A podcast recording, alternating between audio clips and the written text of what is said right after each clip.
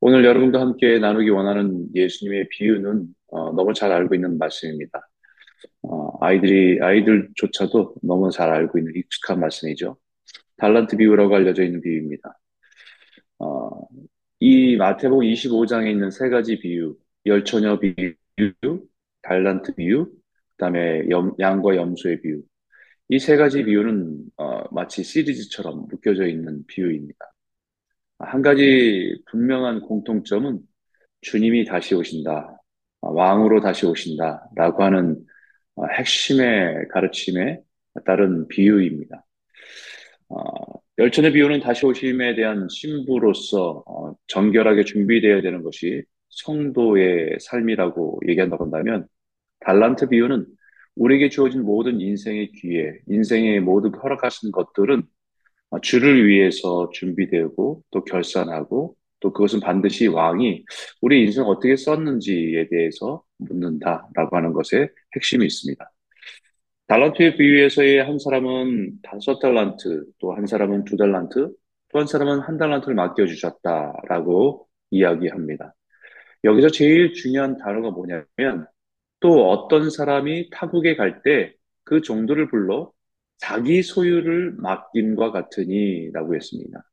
자기 소유를 맡김과 같으니 그러니까 우리 받은 사람의 소유가 아니라 맡기신 분의 소유를 우리에게 맡기셨다. 왕의 소유를 우리에게 잠시 맡기신 것이다라고 하는 것을 잊지 말아야 한다는 것입니다. 어, 가치를 따져보면 우리는 여기에 잘못, 어, 우리 아이들이 이뭐 단란 잔치니 뭐 이런 것을 하지 않았, 않습니까? 뭐 아이들한테 이 말씀의 의미를 전하기 위해서 뭐 잘한테 시작을 하면서 하는 것도 좋은데 어, 거기에서 또 하나 하나의 오류는 어, 달란트의 가치가 너무 어, 다르게 느껴질 수 있겠다라는 생각을 합니다. 열심히 아이들이 뭐 성경 외우고 교회 뭐 말씀도 외우고 또 발표도 하고 참여도 하면서 몇 달란트를 받았어요. 그 달란트를 결국 사는 것은 공책 한 권, 뭐 먹을 건 캔디 하나 뭐 이 정도밖에 못 산다고 한다면 달란트의 달란트의 가치가 굉장히 작은 것으로 여길 수 있는 오류가 있다라는 생각을 합니다. 이 한 달란트만을 해도 엄청난 어, 양의 엄청난 것을 우리에게 맡기셨다라고 하는 의미를 어, 말합니다. 한 달란트는 6천 데나리온의 가치입니다. 1 데나리온은 한 사람의 일꾼의 하루 품삯이라고 한다면 한 달란트라고 하더라도 6천 데나리온, 즉 한 사람의 노동자가 6, 20년 동안에 아, 쓰지도 않고 어, 모은 금액이 그 연봉에 해당되는 그 모든 금액이 한 달란트에 비유한다고 할 수 있습니다. 그것만 해도 엄청난 가치라고 할 수 있는 것이 한 달란트입니다. 거기다 두 달란트, 사 달란트 한다면 그 어마어마한 양의 어, 것을 맡겼다라고 하는 것이죠. 어쩌면 이것은 모든 사람에게 주어진 인생의 의미를 두고 있는 것입니다.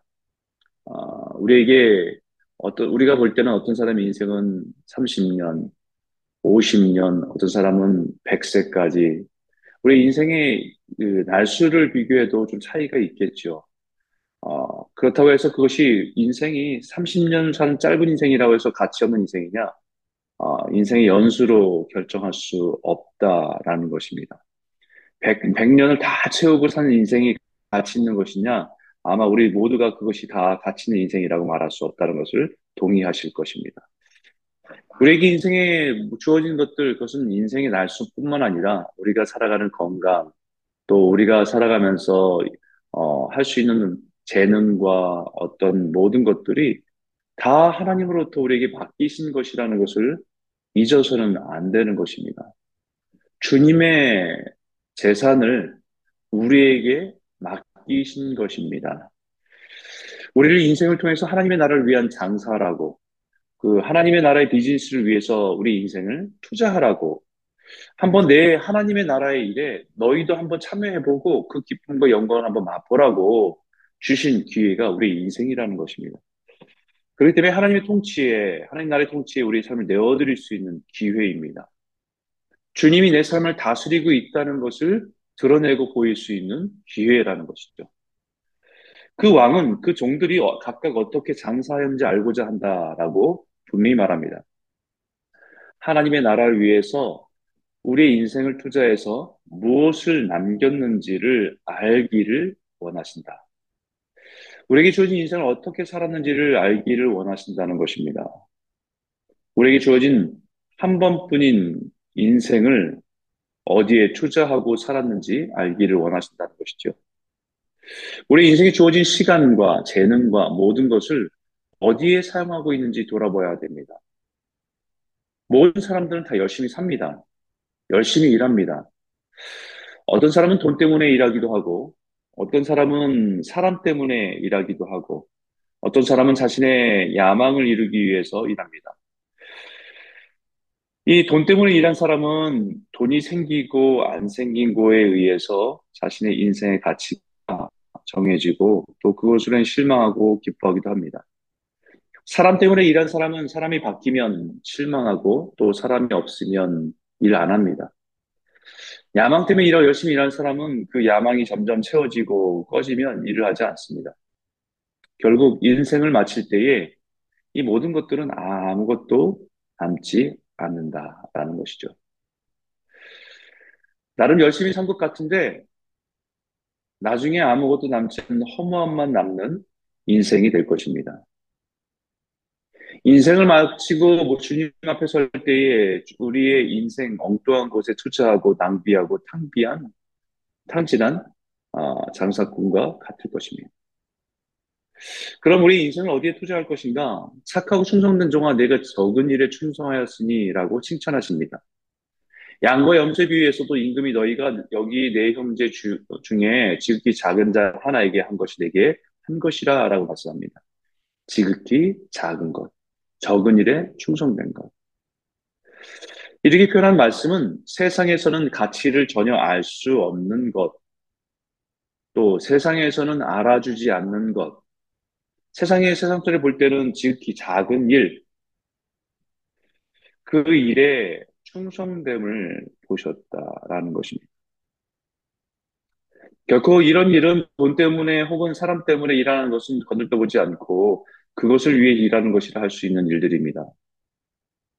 아니, 오히려 그러하, 그러한 일들은 사람들이 시간 낭비라고, 돈 낭비라고, 에너지 낭비라고 말하는 일들입니다. 심지어 야망으로 일하는 사람들에겐 절대 보이지 않고 자꾸 하찮은 것들입니다. 바로 그런 일에 우리 인생을 투자하라라는 것이죠.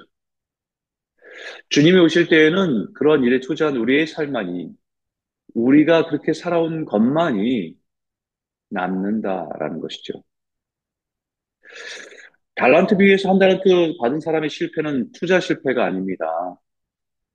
장사를 잘못한 것이 아닙니다.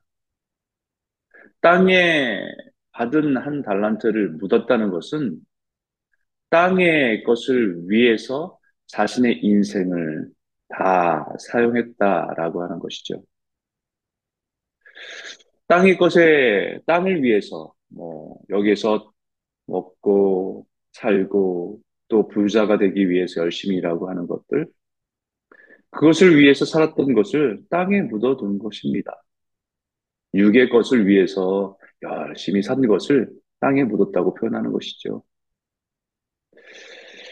근데 그 달란트 한 달란트 받은 사람의 가장 큰 실수는 자신에게 왕의 자산을 맡긴 왕에 대해서, 주인에 대해서 너무 몰랐다는 것입니다.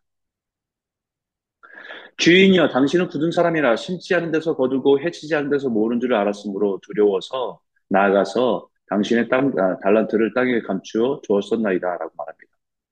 한 달란트를 받아서 땅에 묻었다가 가지고 나와 생망을 받은 자는 하나님에 대해서 묻고 있었다는 것이죠. 아니, 오히려 하나님에 대해서 오해하고 있었던 사실입니다. 당신은 엄한 사람이라, 굳은 사람이라, 주지 않은 것을, 주지 않은 것을 취하고, 신지 않은 것을 거두는 분이라고 생각했다는 것입니다. 엄하다는 것은 거칠고 가혹하고 굳은 사람으로 알고 있었다는 것입니다. 왜냐하면, 뭐 주지도 않고 빼앗기만 하는 사람으로 생각했다는 것이죠. 자기에게는 많은 것들 주지도 않고 늘 뭐 내라, 뭐 지내라, 뭐 나눠라 뭐 이런 마음으로 계속 계속 우리에게 요구했다는 것입니다. 싫지도 않고 거두기로만, 거두기만 하려는 사람으로 알고 있습니다.